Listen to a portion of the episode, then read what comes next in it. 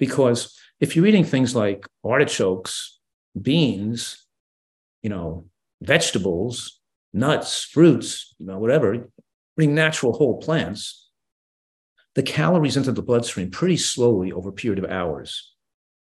For example, if I eat some, if I eat 100 calories of beans, all those 100 calories won't come into the bloodstream for two or three hours to enter the bloodstream. Whereas if I eat calories from a piece of white bread or a bagel, it'll enter the, cal- the bloodstream in two or three minutes. And that's, of course, to refer to the glycemic load of that food, of how fast the sugar enters the bloodstream when you eat that food.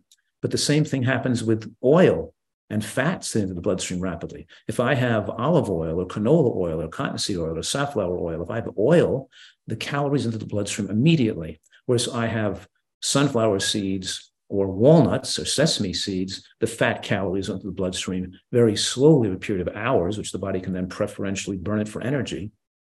But I'm saying that the rapid spike of calories in the bloodstream that we get from eating oils and white flour and sugar can't be, you can't achieve that unless you have processed foods. You can't go in the jungle in the forest and eat food and have such a high spike in calories in the bloodstream. You can't put 500 calories in the bloodstream simultaneously. You can even if you eat 400 or 500 calories of food, it's still going to take hours to get it into the bloodstream to get into to get into the bloodstream. Maybe you can get 100 calories in the bloodstream, but if you want to get 400, 500, 600, 700 calories in the bloodstream at one time, you have to eat processed foods. And when you eat these fake foods like oil, because oil is a fake food, it doesn't exist in nature. It's a fake food that damages the brain. It damages the brain because the rush of calories in the bloodstream, this heavy amount of caloric load, stimulates dopamine centers in the brain and stimulates the appestat. In other words, what happens is you get acclimated to the spike of calories and the high spike of calories in the blood from oil and flour, when flour is sugar. White flour is a sugar equivalent, it's the same thing white flour enters the bloodstream as sugar.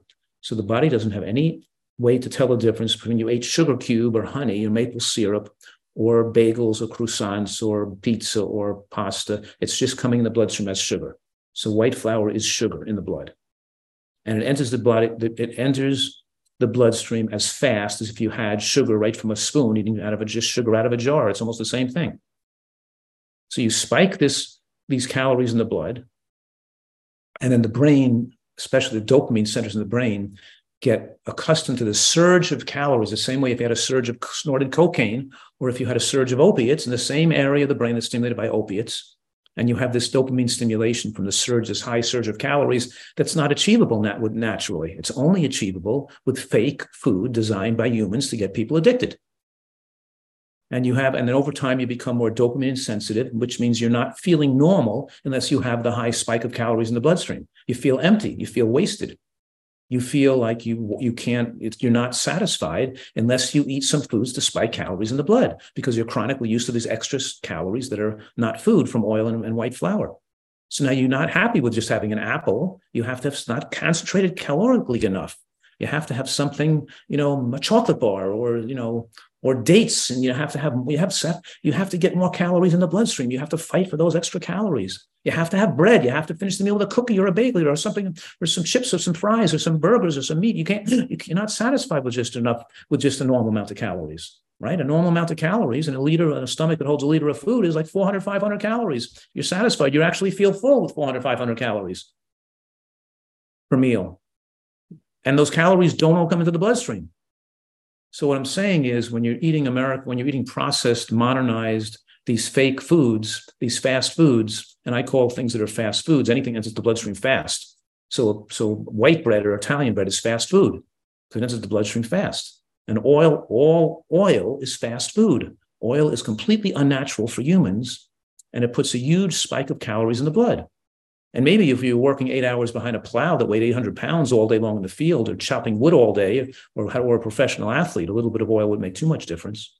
But people who are sitting on their bottoms all day and not doing much exercise, that oil converts right into fat and it gives them extra calories because you're taking in calories without a significant micronutrient load. In other words, I'm saying right now that processed foods include oils and process, you know, and and pasta and bread and, and mayonnaise and donuts and cookies and crackers and rice cakes and breakfast bars and chips and soft drinks and breakfast cereals and all these things are processed foods. And they don't have much nutrients in them. They're mostly just calories. They're empty foods. And animal products, chicken, eggs, fish, meat, you know, poultry, they also give you, you know, have protein and fat in them, but they have an insignificant load of micronutrients. The vitamin content is very narrow. In other words, they contain a certain level of certain vitamins and minerals, but very moderate levels of just that small amount, that small, um, a very small number of nutrients. You don't get a large number of nutrients that we that humans need. So I'm saying a piece of chicken is like a bagel because they're both foods that don't have a significant micronutrient load. They're mostly just calories. So both animal products and processed foods don't, don't are calorically are nutritionally deficient. As a primate, we're a green vegetable dependent animal. They should give every person being born, every mother giving birth and father giving birth to a baby, they should give them a pamphlet that says to them that humans are green vegetable dependent animals. And if they don't eat a sufficient amount of green vegetables, like the other primates, they can't have normal immune systems and they can't have a normal life. We are vegetable dependent animals. So, what I'm saying, of course, is sugar and flour aren't food because food means it supplies the body with nourishment for, for sustenance and life. And sugar and flour, S slash F means sugar and flour, are anti nutrients because the body has to metabolize them into energy and it uses cofactors, vitamins and minerals to churn, to turn this glucose into energy, which strips the body of nutrients, and the body can't efficiently convert all the all those calories into energy. So we then um, um, shunt it towards fat storage. So sugar and flour accelerates fat storage and increases appetite and makes you to a food addict. And it leads to nutritional starvation, which then, because it, it strips the body of nutrients and doesn't supply the nutrients that are generated by its metabolism. In other words, when sugar or glucose is generating energy, it also produces free radicals. But that's okay to produce free radicals because the foods that naturally contain sugar in nature, like oranges and mangoes and papaya or, you know, or cherries supply the antioxidants diffuse the production the production of free radicals and the sugar is intracellular not extracellular so it's not free sugar it's it's it's bound to fiber in the cell so it's absorbed slowly and it's, it's, it's degraded and metabolized by bacteria in the gut a few so it is a very complicated um, digestive process that's different when you eat fruit when you compared to when you eat straight sugar or flour so this eating straight sugar and flour. So one of the major, so I'm saying here, the major causes of obesity are, are sugar and oils, right? Sugar and oils. And because it puts the body under attack, we can't turn it into it's we store it into fat. We can't turn it into energy efficiently. It may just makes us feel lethargic and with lack of energy, but we're building up more weight and we're getting more intracellular, intramyocellular lipids, more marbling of the fat and more fat around the muscle tissue, which makes you more insulin resistant and makes your muscles weaker. And then you don't feel like doing much exercise, and you don't, you feel kind of like a couch potato. So you lead to, leads to chronic fatigue. So eating bread and pasta and white rice leads to chronic fatigue and nutrient depletion. And eventually you have, you know, your bones, your muscles waste away, and your bones waste away too, because your bone strength is proportional to your muscle strength. So, what I'm saying here is that this SF, which means sugar and flour, meaning white flour products, even whole wheat flour, whole wheat pastry flours are grind so fine they have a high glycemic load, but they create insulin resistance because we produce more fat around the muscle tissue. And they promote cancer because insulin promotes cancer. High levels of insulin promote cancer. So I'm saying here that these foods are that that um, are the hallmark of a glycemic unfavorable diet. And the foods that are most eaten on glycemic unfavorable diets are white bread and white rice and white potato and French fries and chips and cereals and things like that. And that so these um, high white rice or high um, white flour diets, and that's in most in United States. I call it the cake diet. Most people are eating food, uh, white flour at every meal. And they don't see that as the same as eating candy.